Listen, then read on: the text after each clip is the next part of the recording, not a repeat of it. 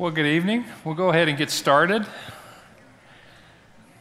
Appreciate seeing you guys here. And by the way, before I forget to tell you this, next Wednesday night, we won't have class. In fact, we won't have any dinner, no classes. It's fall break for the schools, and I think we've just learned the hard way that that's just might as well let it go, you know, just not try to do. You can't predict how much to cook for dinner or anything. So next week we'll have one week off, and then all the classes, everything just kicks back off the next week. All right. So uh, next time on the 15th we won't have class, but then we will after that. These are where you can text questions in, and uh, as soon as my trusty helper Laura gets here, she will take those questions and sort them out. But at the moment, she's AWOL, and fact, I kind of need to write up a disciplinary report, if you don't mind. So, yeah, yeah, right. Not happening, right? We are talking about the book of James, and we're taking a little different approach. Not a different approach because it says anything different, but I'd like to highlight one of the aspects of the book of James. It's very practical explanation of the good news of Jesus Christ. I mean, it's very practical wisdom, but it's very countercultural, counterintuitive in some ways. And the thesis of what we've been talking about is simply this that when our beliefs do not line up with reality, we have very painful collisions in life. And those collisions take the form of stress, anxiety, uh, sometimes more serious than that. But the idea that when our belief systems do not match reality, and what James, what the entire Bible is telling us, but specifically in our study of James, is this is how God designed reality. So here's my picture for you tonight of when beliefs do not coincide with reality. So, no matter how much you believe that that semi will fit underneath it, if that's not reality, it isn't going to happen. All right, and so you kind of see that in the, in the real world in a lot of ways. In the book of James, in our last lesson, we saw a collision with the way we think about things. If you remember, James starts out, I mean, immediately. He basically says, Hi, this is James. Now, I'd like to tell you, consider it entirely joy. Consider it pure joy when you encounter various trials, difficulties, circumstances, stresses, anxieties in life because you know that the refining of your faith, the testing of your faith, but we talked about, looked at some passages in 1 Peter and Romans, and the idea here is that refining of your faith produces perseverance or endurance. And when endurance has its complete effect, you'll become perfect and complete. So he immediately jumps in and says something that's really uncomfortable. We come face to face with a really uncomfortable truth and that's this our experience of trials, our experience of stress or difficulties is at odds with what the Bible says is reality. And you know what? That's not a bad thing. It's not a bad thing to come up against the Bible and go, wow, I don't think about trials that way at all. It's not a bad thing because it's one of the ways that the Word of God transforms us. There are people who believe that you don't actually ever learn anything unless there's some kind of cognitive dissonance. In other words, unless there's a contrast, unless there's a, some little contradiction, we never really change the way we think. And so, coming face to face with something, oh, wait a minute, I don't think of difficulties as joyful. That's a good thing for us. You've probably heard the saying that ignorance is bliss. I've actually found that ignorance is usually pretty painful. You know, ignorance is not normally bliss. Ignorance usually comes with a price. And so coming face to face with this is a good thing. We tend to experience trials, difficult circumstances as stress or anxiety or discontent. And we can also experience it in terms of grief and physical ways. But the more, most common way, and the way you may not think about this much, but the most common way we encounter difficulties in life is we react with stress or anxiety or discontent, a lack of joy, lack of harmony, something like that. But James says that it's, we should reprogram the way we think about that and think of it as joyful. And so, what he's trying to do, what the word is trying to do, is to bring our beliefs into conformity with reality. Trying to bring our beliefs in conformity with reality. We're going to be very practical in this class, but I'm not going to say you just need to change the way you're behaving because that does not work long term. It just doesn't work for us. I mean, that's why you keep, if it worked, there would have only ever been one self help book published.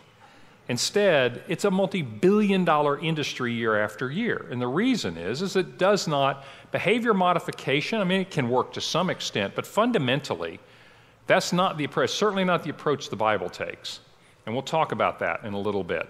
The Word brings our beliefs about the world into alignment with reality, and then we stop colliding with reality. That's why the Bible can say, you can be joyful, you can be content in the midst of trials because something meaningful is happening. We talked about seeing through the difficulties to the benefits on the other side. And that's the way the scripture wants us to look at it. That starts with reprogramming our brain. It doesn't start with faking happiness when bad things happen. Okay? I, my suggestion, and this isn't a biblical suggestion, this was your assignment this week, was to anytime you feel stressed or anxious or discontent, you know, the stresses of life, I wanted you to do this little exercise. And I won't ask you how many of you did it, but I'll just tell you this. It isn't going to change until you begin to get your thinking and doing aligned. Doing by itself won't work, thinking by itself won't work you get to thinking and doing aligned. And here was my prescription for you is first of all, when you feel stressed or anxious, talk to God. Tell him how you feel. Not because he doesn't know, mainly because we don't always know. If you will talk to God in those circumstances, we'll realize that I'm not angry, I'm just afraid. I'm not mad about something that's happening. I'm simply feeling anxious that it won't turn out the way I want it to turn out. In other words, let's have that honest conversation with God. That's just called good prayer. That's just a conversation with God. The second thing is then ask Him to do what's best for you. This is a key part because there's, not, there's nothing wrong with asking God for what you want.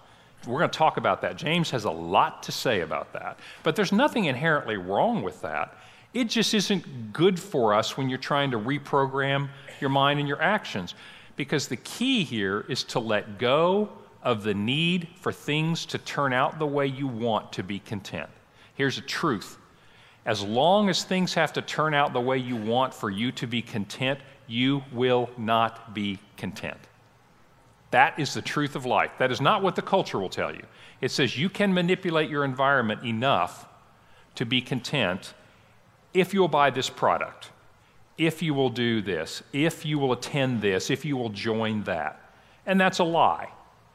Just look at the statistics in America and you realize, well, that's apparently, that's just evidently not true. What God says is true is simply this God knows what's best for you, and if you will let go of things needing to turn out the way you think they need to turn out, then you can be content. So ask God to do what's best for you. If he is trustworthy, that's an easy thing to do. Then finally, give thanks. In that little conversation, just have this conversation every time you feel stressed. If you will do it, I'm not kidding you. Anybody do that all week and realize, wow, I had a lot better week?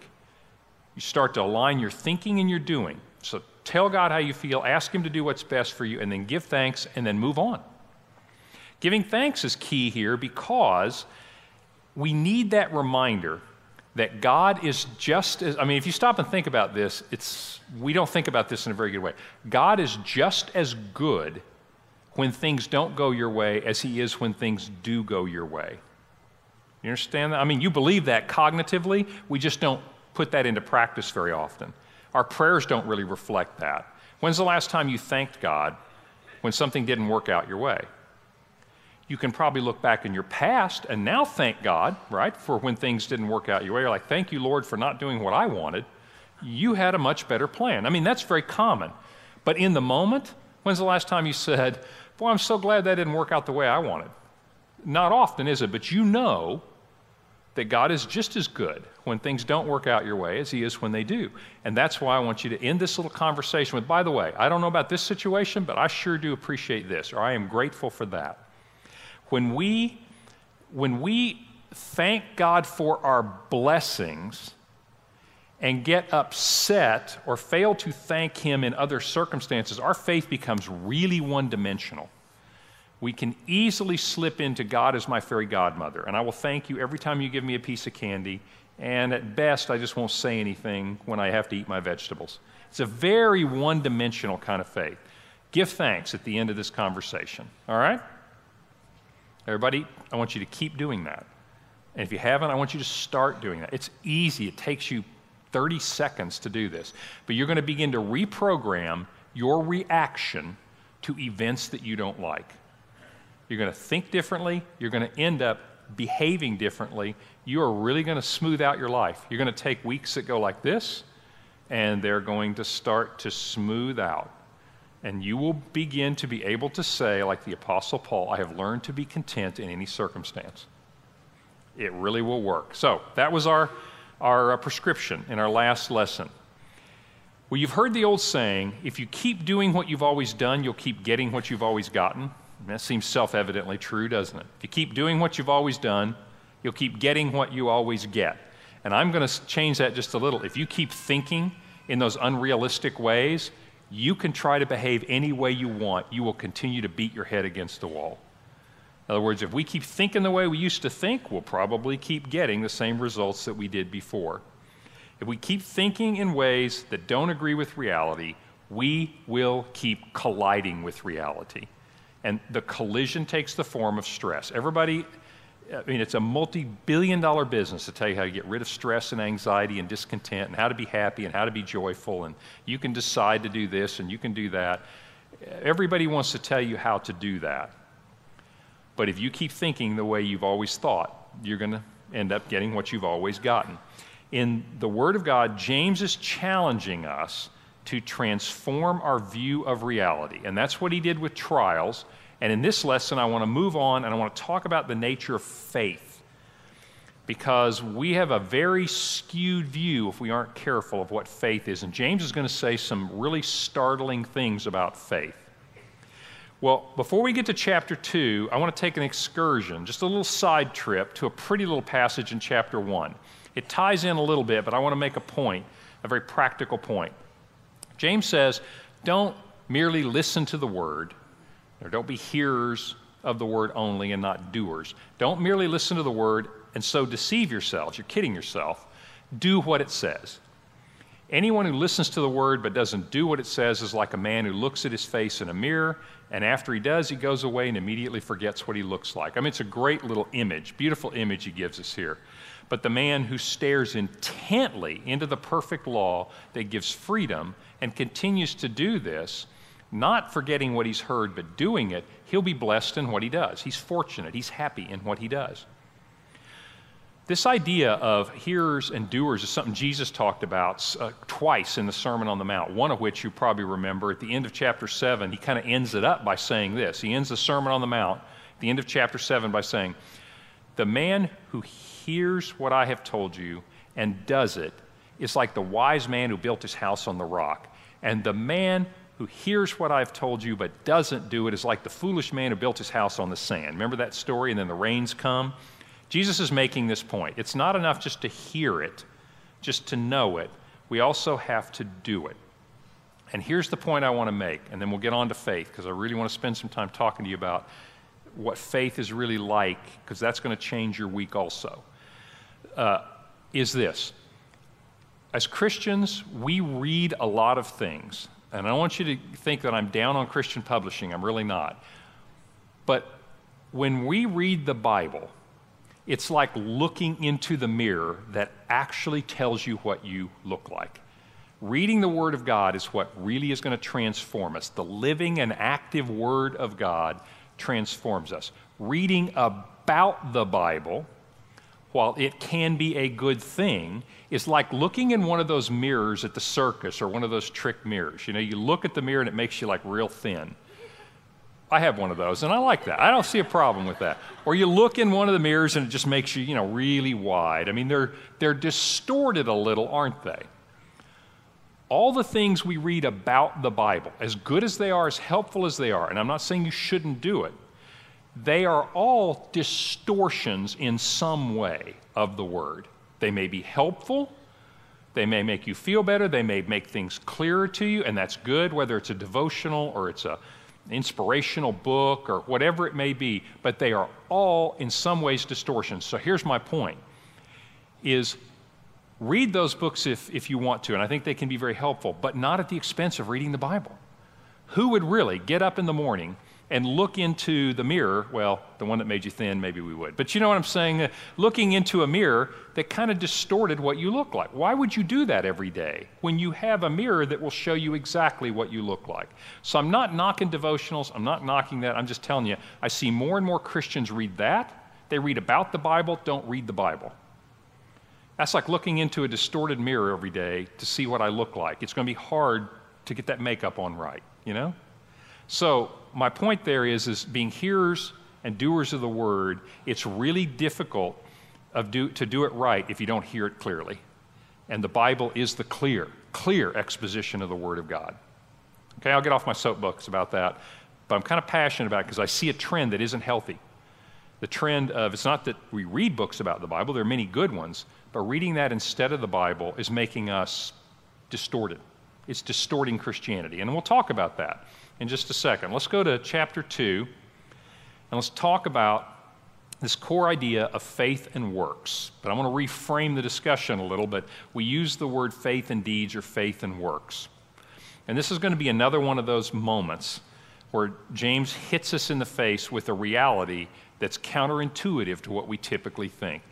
Here's what he says He said, What good is it? And by the way, that was a saying in those days. Like, what's the profit? What's the point? You know, uh, here's an example today would be I don't know if you guys ever say this, it is what it is. That's become one of my favorite sayings, and I don't know if that's a good thing or not. But, you know, we have these little catchphrases that encompass some popular wisdom. That, this was one of those phrases in that day. You know, what's the point? What good is it?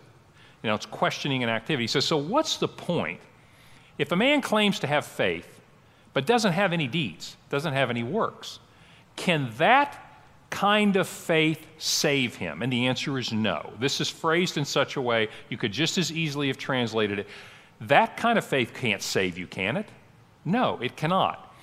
That's a startling claim because you know what James is saying? Apparently, just as there is a way of being a Christian that leads to stressful and anxious lives, there is a way for Christians to approach difficulties that lead to very stressful and anxious lives, there's also a way to have faith and not be saved. You think that's startling? Very apparent thing for him to say. I mean, he just comes right out and he says, Listen, this kind of faith cannot save you. And you typically hear that kind of explained away a little bit, like, well, that's not really faith. There's some truth to that. There's a big difference. The scope of that word in the New Testament is the semantic range, the breadth of that word is big. Our word belief, faith, and trust, there's a lot of mileage between belief and trust for us, are all encompassed in this one Greek word. And, and you'll see it translated all the different ways. So I do understand that James is talking about faith in a certain way, but there's a, this really interesting idea that you can have faith and not be saved. That's not an unusual idea. Let me show you a couple of things Jesus said. Because at first, that seems to be like, wow, I'm not sure what I think about that. But let me show you a couple of things Jesus said. Again, we'll just stick with the Sermon on the Mount. He says, Not everyone who says to me, Lord, Lord. In other words, who, who well, these are people that believe in Jesus. Right, this is not secular people that says, "Hey, Jesus, I don't think you're the Son of God. Don't believe in you at all." That's not what he's talking about. He says, "Not everybody who says to me, Lord, Lord." will enter the kingdom of heaven, but the one who does the will of my Father.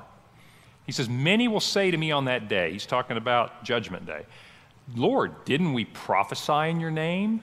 Didn't we uh, drive out demons in your name? Didn't we perform many miracles? He's exaggerating. He's making the really obvious things, right? Didn't we do all this stuff in your name? And I will tell them plainly, I never knew you.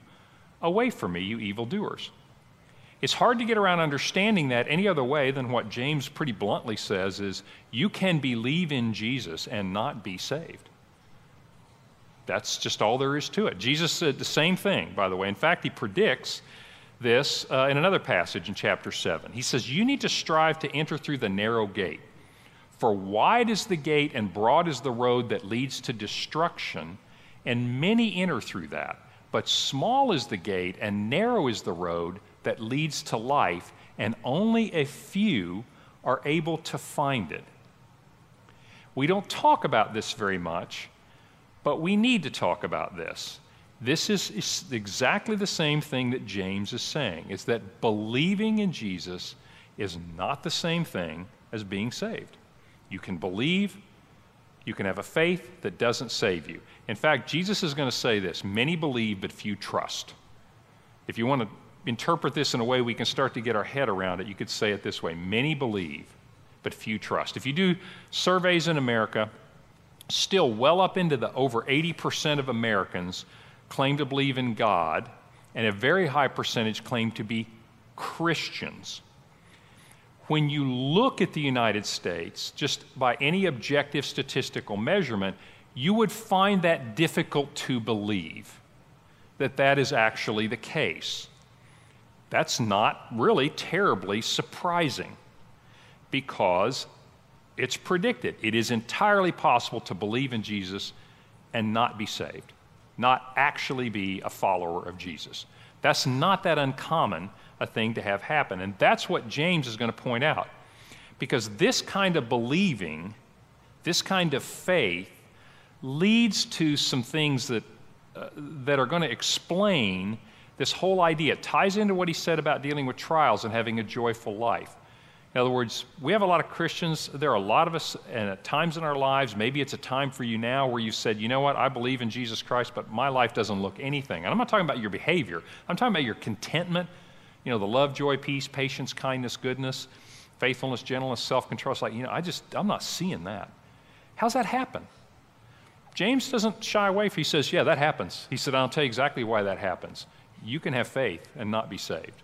You can believe in Jesus and not have that. And Jesus says the same thing. In fact, James is going to give us an illustration. He says, Now, let me just point this out. He said, Suppose you see a brother or sister who doesn't have clothes or daily food, and you say to him, Go, I wish you well, keep warm and well fed. In other words, my intentions are good. I have the attitude of, gee, I would like for you to have health care, like for you to have good clothes, like you to have food, like you to be warm, like whatever that is, but don't do anything about it. And then he repeats that phrase. What's the point? What, what is the point of that? In other words, we don't lack the desire, we don't lack the belief that it would be good, but his point is what happens out of that? He said that's kind of like this idea of faith. And he's going to call that kind of faith with a really strong statement at the end of this passage. He said, in the same way, faith by itself, if it is not accompanied by action, is dead. Going to use a different word a couple verses later. In verse 20, he's going to call that kind of faith useless. So, that kind of faith without action is dead or useless. Now, what you're probably saying is, Terry, this lesson is going to end easy because I see the resolution to this. We need to believe and we need to do good deeds. That is not my point at all. In fact, I'm going to argue that is a very flawed way of looking at it. In fact, and I know that you hear that kind of taught sometimes and with good intentions, but that doesn't resonate with me. Yes, Terry, I see what he's saying. Not only do you have to have faith, you also have to have works. No. Let's talk about that for a second because this is a really common thing. Uh, a friend of mine and uh, one of the really great teachers here, uh, Dr. Cliff Sanders, talks about it in this way. He likes to talk about the dialectic, and by that, what he means is, is the tension between grace and effort. And I want to talk about this a second because this is what happens when we think about what James is saying is, oh, I not only need to believe, I need to do. I not only need to have faith, I also need to have works. That actually leads down a trail that will collide with a brick wall. Let me show you what I mean by that. there's this tension between grace and effort in our lives. On the one hand, we understand that we are saved by grace, Ephesians 2 8, through faith, but it's grace, grace, grace. And that's generally characterized by this kind of, of thinking. Jesus died on the cross for me. I believe that. So every sin I've ever done, every sin I'm ever going to do, has all been paid for by Jesus Christ. I'm going to heaven no matter what. I believe in Him. My ticket is punched. I'm good. A lot of preaching, a lot of teaching around grace. Not that that's a bad thing, but it's a bad thing to have tension between grace and effort. If you think about grace and without the idea of effort, is like thinking about the belief part without the doing part. And so we basically are saved because we believe in Jesus Christ. We're saved entirely by His grace. But you know what? The Bible also talks a lot about what we do. So I'll tell you what, out of gratitude to Jesus for what He has done for you, you should behave better. That is this grace oriented message that we get. How's that work for you? That does not work well for anyone. Because you take the power of the gospel, and what we're effectively saying is Jesus did everything you need, and so I want to make you feel so thankful, so grateful that, you know, I ought to act better. So that's what I'm going to do you understand that? That's really the way, that's the road we get into sometimes. We're saved by the grace, but we got to do something because there's all those other passages in the Bible. And that kind of a distorted view leads us to lives that don't look any different than anybody else's. We just w- try to work real hard and we have a lot of guilt, right? Oh, he did that for me and I can't even do this for him. You know, that's the kind of thing where I'm like, how many times did you guys come to church last month? Are you kidding me? Jesus Christ died on a cross for you, and you can't get up on Sunday morning and come to church? Now, I realize you don't actually hear it spoken that way, but that's kind of the message sometimes, isn't it? You got to do a little better than that out of sheer gratitude. That's not the gospel. Flip side, effort. Effort says, on the effort side, is yes, God is a God of grace, but you know what? I can read all these passages in the Bible, and you can't just act like everybody else. Look at the culture. Christians look just like everybody else. You take passages like salt and light. What did Jesus say about the salt? He said, You're the salt of the earth. But if it doesn't taste salty anymore, what do you do with it? You throw it out. Like, oh, I better taste salty. I better put some effort into this. In other words, I need to change the way I behave. That turns into self help Christianity that turns into I need to try harder. And that whole try harder thing is like, you know, the little mouse on the wheel. it doesn't make any difference how fast you run. And I don't know why they keep doing that. It's like, do you not realize you didn't actually go anywhere? But those hamsters just keep moving, man. They're in great shape, but they're not getting anywhere, right? And that's kind of the effort piece. That's the try harder, but you never measure up because we never quite get there. So, this idea of grace and effort is a modern dualism. It is a modern way of thinking that there's grace and there's effort, and we need both of these and their intention, but we need them to live together. You ever remember growing up, those of you that had siblings, you ever go through a phase where no matter what happened, you could not get along? And ever go on a car trip? There were four kids in my family.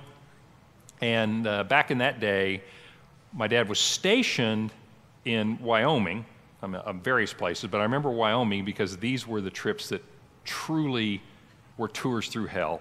He was in Wyoming. We had to go to Kentucky to see family. In those days, that was all about a three day trip. I mean, we spent the night, but it was about a three day trip. And I realized now I could drive that in more than three days, but I could not drive that in, in, uh, in less than three days, but I could not drive that in less than three days with four bickering kids in the back seat. And now I realize why we stopped so much. It was just to preserve my parents' sanity. But I remember having the game, you know, of don't touch me, mom, she's touching me. Dad, he's on my side of the thing. So it drive you nuts, doesn't it? Well, that's kind of like grace and effort trying to put those two together, trying to take your faith and your works and make sure we get both, they're in tension. They're inevitably in tension. And trying to get them together is just like trying to corral your kids on a long car trip. It's just going to be bickering the whole way. And you get to the end, and everybody goes, so I'm so glad that's over. Nobody enjoyed the trip. Where's the joy? Where's the contentment? Where's the consider it pure joy when you go on long car trips with your family? I mean, you don't see it. This whole grace and effort tension does not lend itself to that. In fact, grace and effort have twin children. And their children's names are number one, guilt. This idea of I got faith, but I also have to have works. So I got works, but is that mean my faith's really good? This grace and effort thing gives birth to two kids, and the first one is guilt because you're never going to measure up. You're never going to act good enough to be worthy of Jesus Christ dying on that cross for you. And every time you hear it, you're going to feel worse. Every time you take communion and you have to remember the cross, you also then remember, yeah, and you know what? I'm not doing anywhere near what I should do in that. Guilt. And the other child's name is called rationalizing. And if you're really on the grace side of this, here's how you slip out of this we rationalize things. That, the idea of I'm saved by grace, but I don't act very good, all I need is somebody that acts worse. we tend to compartmentalize our lives, a very Western, very American way of thinking. And so we take this tension and how do we deal with it? Well, we usually bounce back and forth between being guilty because we're not earning this grace or rationalizing that we don't have to earn this grace, and so my behavior is okay. I'm getting better. I'm doing more. I'm going to do better next year. Does that make sense? If you think about resolving this whole faith and works thing as, okay, I've got to have faith and I've got to have works, you're back into this grace and effort tension. And that tension never gets resolved very well. I call it, this is Terry's word for it, believe and behave Christianity. Believe and behave Christianity. And that is the formula for Christianity is I need to believe in Jesus and I need to behave. It, it permeates everything. I mean, if you stop and think about it, a lot of youth ministries, for example, are run, I mean, a lot of things in Christianity. I'm talking now about James confronting Christians uh, with this whole idea of faith and works. And what he's confronting us, a lot of youth ministries are this if you can get my kid through high school, by I want them to believe in Jesus so they can go to heaven, that's number one. So I need them to pray a prayer, raise their hand, I need to do something. And if you can get them through without drinking, having sex, or taking drugs, we're good. Believe and behave. Now, I'm saying this really bluntly and maybe a little offensively, but you start to boil down a lot of what you hear, and that's what you hear. That's called, I call it believe and behave Christianity. And that leads to tension. That leads to difficulties in a lot of ways. And James, this is my contention, James says that won't save you. You believe that? That's what James is saying. Not only is he saying faith without works is dead, I'm going to tell you that you take faith, you take works, and you just start trying to do them both. Guess what? Welcome to the law of Moses, by the way.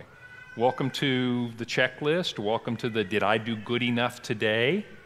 Or, that's the guilt side, or welcome to rationalizing your way out of it, explaining yourself away, cutting myself some slack, right? Neither one of those ways lead to the life that you see in the scriptures because you have this inherent tension. That's the dilemma that James is confronting us with. He's not just saying, I need you to have both faith and works.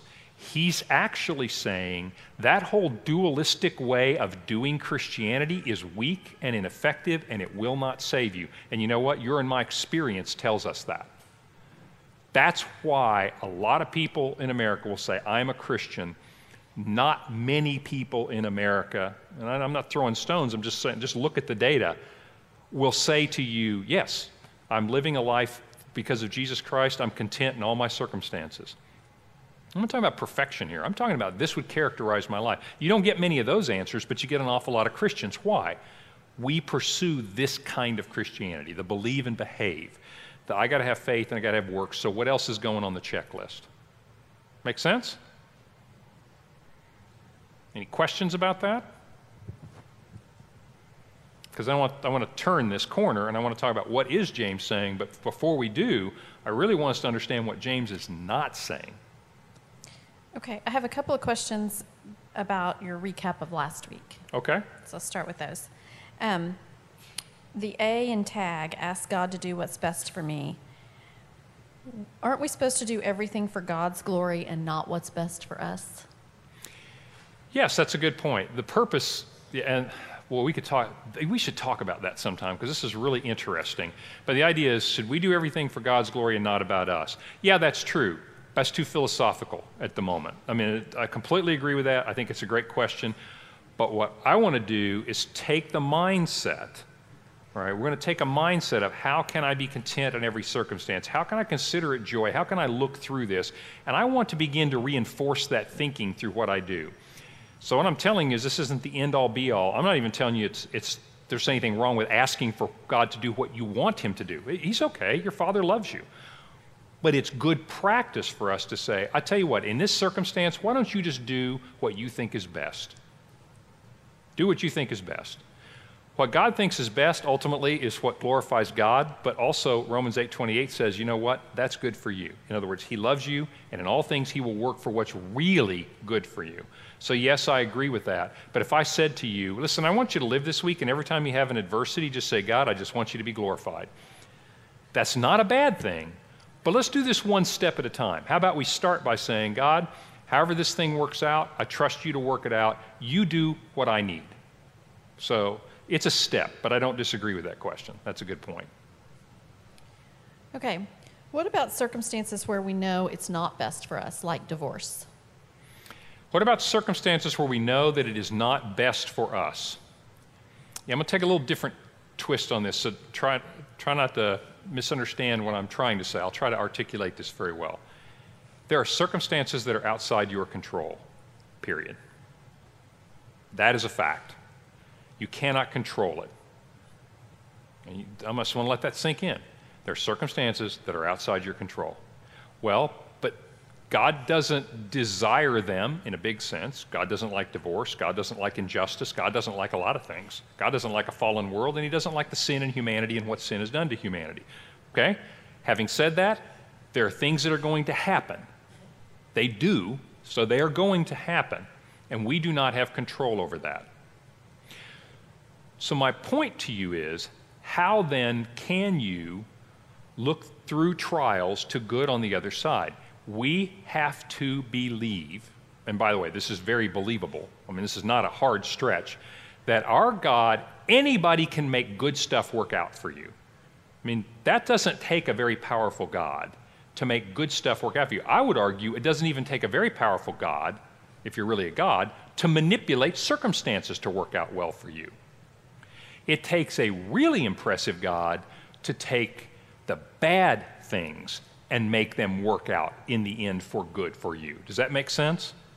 That's how we should view that. That's why you can say, I know you don't like this situation any more than I do. This isn't God's original intent for this to happen or that to happen. For the Apostle Paul, do you think it was God was happy and thought it's a really good thing for you to go and get stoned in this village and for people to treat each other the way they're treating you? That's not desirable, but it's reality. It's reality in a fallen world. And God said, I tell you what, Paul, you trust me, I'll make even that work out for good. And that's what I mean by that. So I, I really appreciate that question is it doesn't make any difference what the circumstance is. The point is, ask God to work that out for good because your God is big enough to work even the wrong things, the bad things, the things He doesn't like about the world. He's big enough to make those work out for good. So whatever it is, if it's outside, if it's inside your control, control it. Here's the problem with reality. Not much is, and we think a bunch of it is. When you realize, when you wise up and realize, you hit the wall enough times and realize, I'm not actually in control of very much of this, turn it over to God. So that's a great question. It does not matter what the circumstance is.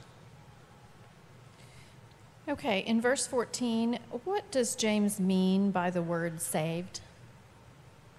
Uh, the word saved, there's no fancy Greek stuff here. It's the typical word for saved or rescued. It's, it's just the same old word that's used. It's translated saved everywhere. Now, you, can, you could try to see, a lot of people want to kind of explain this way. I don't want to explain it away. I just want it to hit us right in the face. I want him to say pretty much what he says. That kind of faith will not save you. Just like what Jesus said Not everybody who says to me, Lord, Lord, is going to inherit the kingdom of heaven. You can slice that, you can dice it, you can do whatever you want with it, but it pretty much says what it says. In this case, there's no way around that. You could argue, well, he doesn't mean saved isn't going to heaven, but then you'll have to explain to me what does he mean and why would you think that? Because then anywhere else it's translated that way could mean not going to heaven. In other words, I would take it the same way. You will not be rescued from this age. You will not prevail in the day of judgment. You will not go to heaven, whatever. In other words, you're saying this kind of faith won't save you, it will not rescue you. You can split it. Now, some people split faith into, well, there's saving faith and there's enduring faith and there's this faith and that faith. You're not going to find that anywhere in the Bible. It's just one word for faith. And I'm just going to let it say what it wants to say. So, my take, and I appreciate that question, my take is simply what it seems to be saying is, is that you can believe, have faith, and not be saved in whatever measure you want to understand the word saved. But just understand it the same throughout the scriptures, I think would be consistent.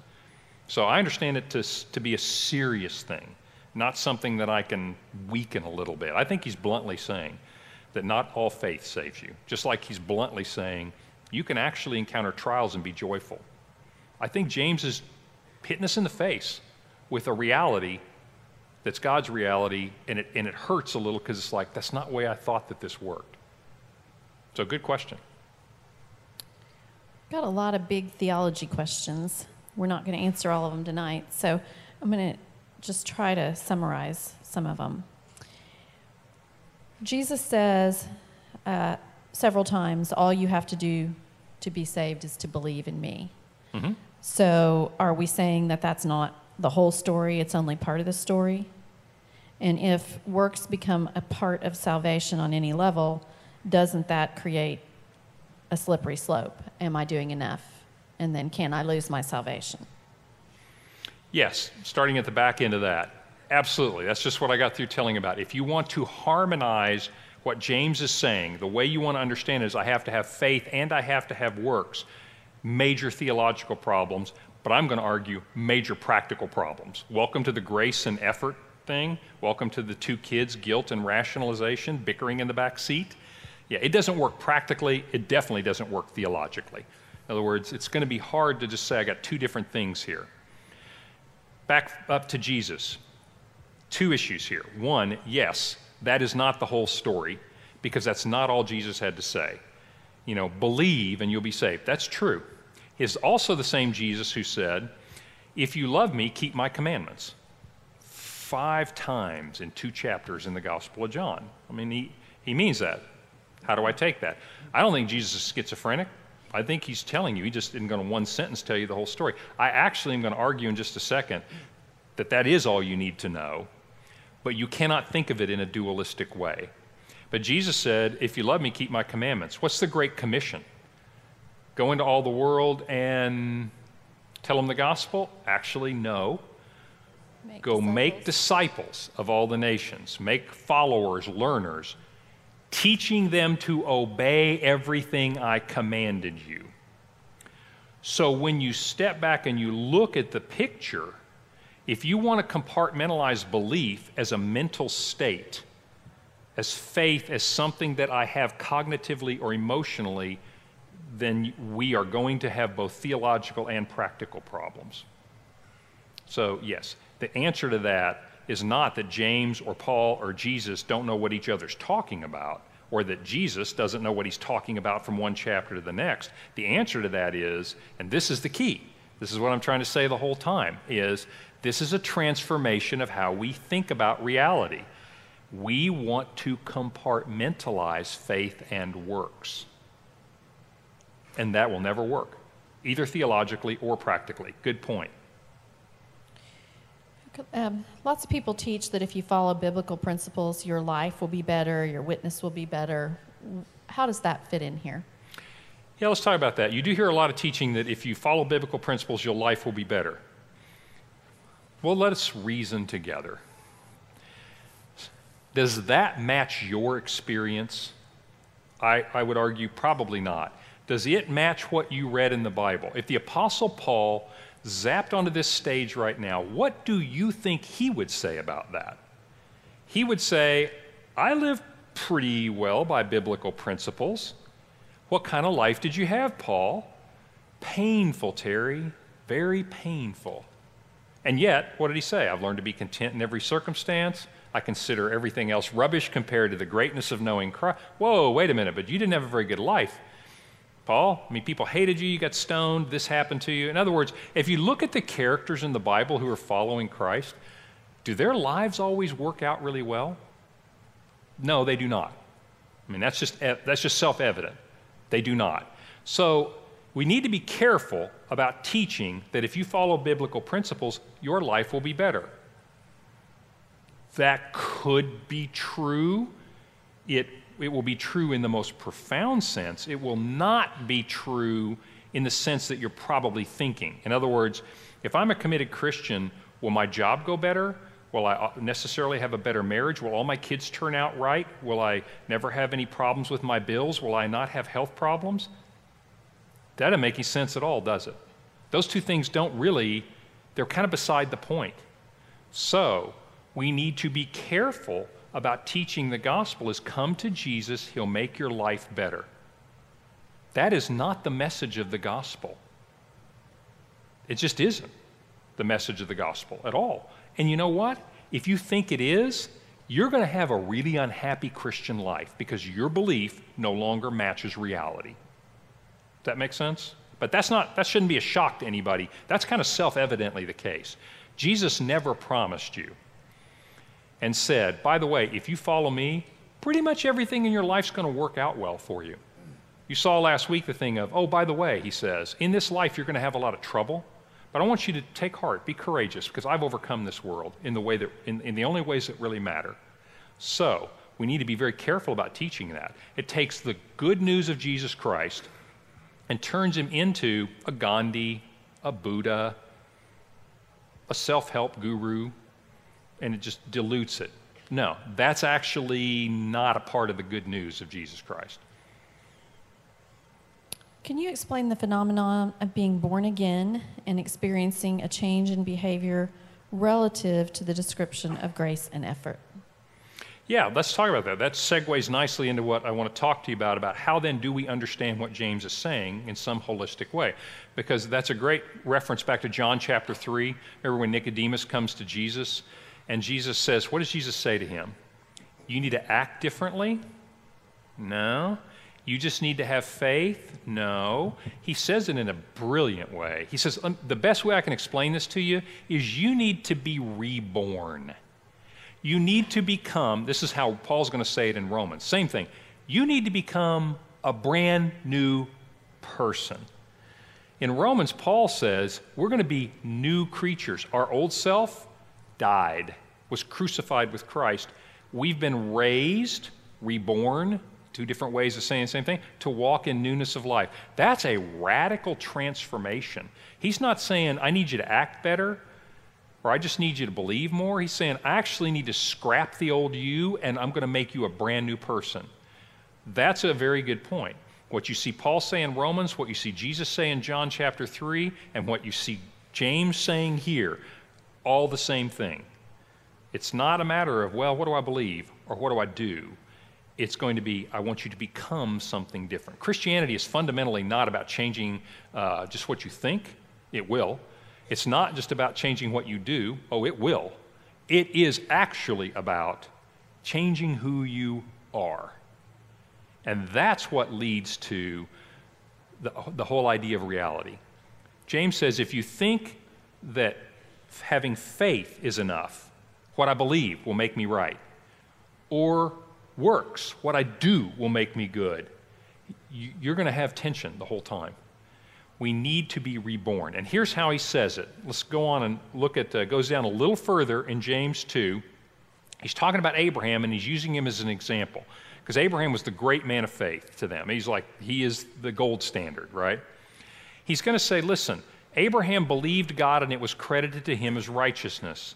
Same word, Abraham had faith. I mean, it's just one word for this. Abraham had faith and it was credited him as righteousness. They're going to say, so, so what's up with that? He says, well, Stop and think about it. That was said after he was willing to sacrifice Isaac on the altar. And James sums it up like this He said, So here's what I want to tell you. You see that his faith and his actions, now he's talking in this dualistic sense. And he says, You, you can't reconcile that. But what does this story tell you? His faith and his actions worked together, and his faith is completed or perfected by what he did. You see what he's saying there? He said, What's the right answer? Was it his faith or was it his works? And James says, Neither. It's faith and works working together are what actually make faith. Faith is working belief. In other words, the idea is that trust is working faith, it's just working itself out. So, faith working through love is how Paul says it in Galatians 5 6. He says, faith working itself out through love. In other words, James says you can't take those two and split them like that. That's why we have tension, is we actually think that what you believe and what you do are two different things. James says, that will never get you anywhere. He says, that kind of faith will not save you. Those kinds of works won't save you either, by the way. He just doesn't make that point. Those kind of works, that kind of faith won't save you. It's only faith working, faith working through love. It's only faith being made complete by what I do. These two things work together. This idea of trust is really important. I'll give you an example. Uh, we should do this in all of our executive team building things. I think I've used this example before, but you guys have probably done it. Uh, if you ever done what's called a trust fall when you do team building, that's where you fall backwards and they catch you and you learn to trust your coworkers and we all leave singing kumbaya, you know, we're a team and we'll produce more and make more money. It's actually a great thing to do. Some people even do it from a platform. Oh, no way. Am I getting up on a platform and fall down where I could literally kill myself? Not happening. We didn't do it that way. We did it, you know, on just on a floor and you'd have uh, usually four, sometimes six, you know, people behind you and you were supposed to fall back. I remember this one guy Actually, this happened quite a bit. It really does. And, and what we would do is we were told, don't put your hands up really high so they can feel your hand like here. That didn't take any trust. You know, I, until I get to the point of commitment where I can't stop, I don't, I don't have any trust. So don't put your hands up high, put your hands down low so that you got to be past the point of no return to get back. There are people who cannot go past that point of no return. You just you don't feel the hand, so you put the foot back. We had one guy never could do it. I don't know, maybe they fired him or something. I never saw him again, but he never could actually go past the point of no return, you know, without doing it. Another guy, we had another guy in our group. This guy trusted. He just walked. I mean, even I, and I think I'm a pretty trusting guy, I just kind of think about it and look at him like, did I do anything that, to you lately? No, I think we're good. It is he just walks up and boom, just goes. The problem with that was we weren't ready, okay? And that's not our fault. he really did hit the floor. But he trusted. I mean, he was the most trusting guy I've ever seen. I mean, he didn't hesitate at all. So here's my question. Okay, so his head hurt, but my point is who had trust there, right? That's pretty obvious, isn't it? Did you say, the first guy says, when we asked him, you know, oh, they would also do this, which I always thought was stupid, but the trainer would say, Do you trust your coworkers? What kind of answer do you give that? Well, yeah, I trust my coworkers. Which one trusted his coworkers? Poorly, I admit, in the second guy's case. I mean, in a flawed way. The second guy trusted, the first guy didn't. It doesn't make any difference what he said. He didn't. And that's kind of this idea of James. He's going to say that you can't even talk about what you believe without what you do. And you can't talk about what you do without what you believe. You can just say, look, I did something bad, but that's not really me. Husbands, ever done that? I'm getting too personal here.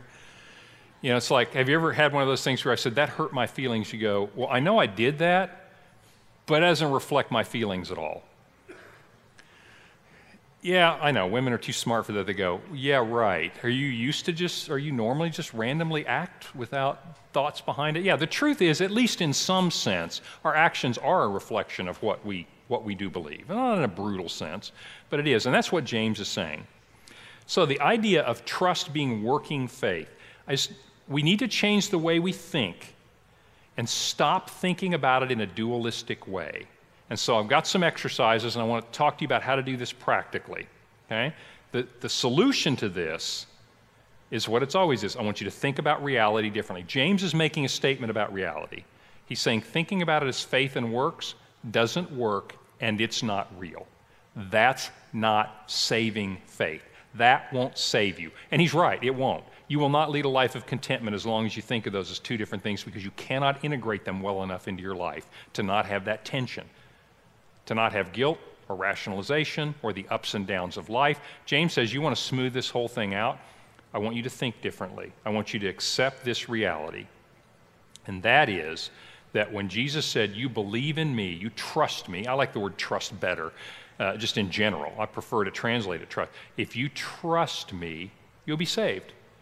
That's better because you understand trust, kind of like, well, no, you can't say you trust and not do, right? And you can't do without actually trusting. We understand that being more holistic, don't we?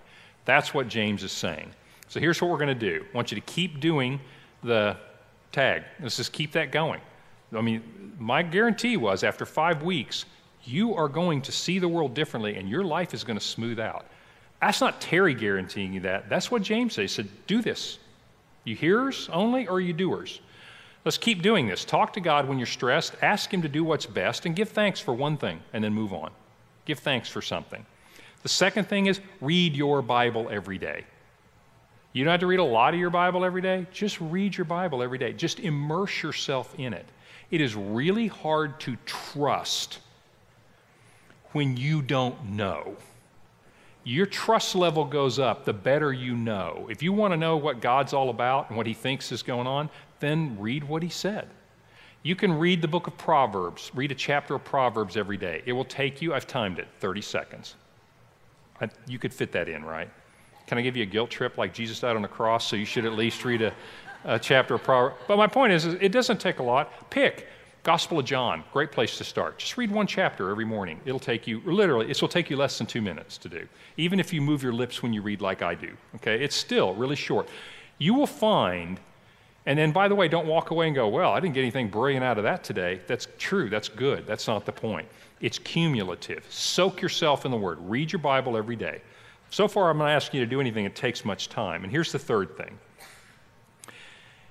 Here's how I want you to put your faith into action instead of when you get into a situation, just train yourself to say, ask yourself this question what builds up in this situation? I don't usually, and I'm not saying it's a bad thing, it just doesn't work for me to say, gosh, what would the love of Christ do? Or WWJD, what would Jesus do? Those don't work for me because love usually means sentimentality to you, to Americans, to all of us. That's not love in the Bible. What would Jesus do? Gee, I don't know. He ends up acting a lot like Terry after a while, and that's not good. What I usually do that I think is very constructive in any given situation, I usually ask is, what builds up? When you're talking to your kids, when you talk to your wife, what builds them up? Well, sometimes it's discipline, sometimes it's uh, helping them, sometimes it's not helping them. Ask yourself that question and kick your brain in. What builds up in this situation? That will quickly become your faith being in action. Does that make sense? If you want to know, well, do I have faith or do I have works? I'll tell you what, in any given situation, just do what builds people up. That will fulfill the law of Christ, trust me. It will work out quite well. And it bypasses some of those old familiar things. You're going to find out that your faith works itself out in any given situation if you will do what builds people up. That's your formula for this. Think about that a little bit because we need to train this way of thinking into action.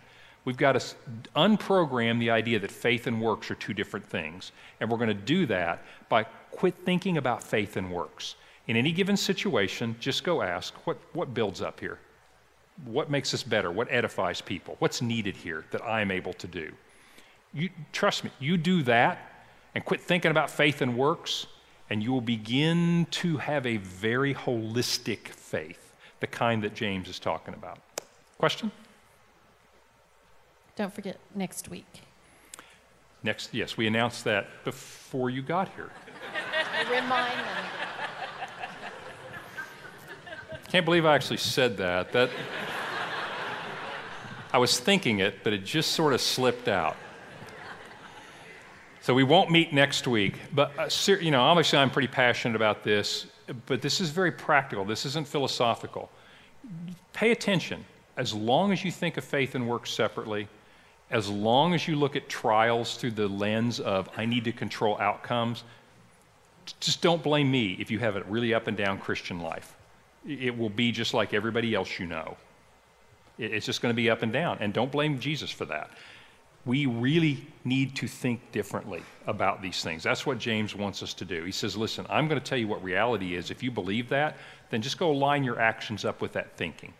And so it's talk to God, ask Him to do what's best. I don't need it to work out my way. And by the way, thank you for whatever you do, and thank you for what you have done. You will feel lifted up. The Spirit of God will begin to really use that. Read your Bible every day. Pick wherever you want to read. Don't start in Leviticus. Read your Bible somewhere else every day. Just a little bit. It's a little bit over time will begin to really make you will be a different person. It will transform you. It's the power of God, not my power, not any other speaker's power. It's really the power of the Spirit of God that will transform you. And then finally, in any given situation, quit worrying about am I acting good enough? Is my faith strong enough? Um, you know, do I pray for the right things?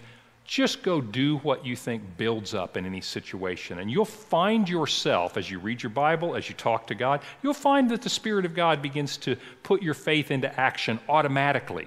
And you'll stop thinking about it as two different things, okay? That's your assignment for two weeks. You get two weeks to work on that. And then we're going to tackle one of the most difficult problems, clearly one that I need help with is we are going to change a lot of things in your life by taming our tongues. Okay, so you have two weeks to just lash out, but after that, we are going to tame this tongue. I'll see you in two weeks. Thanks.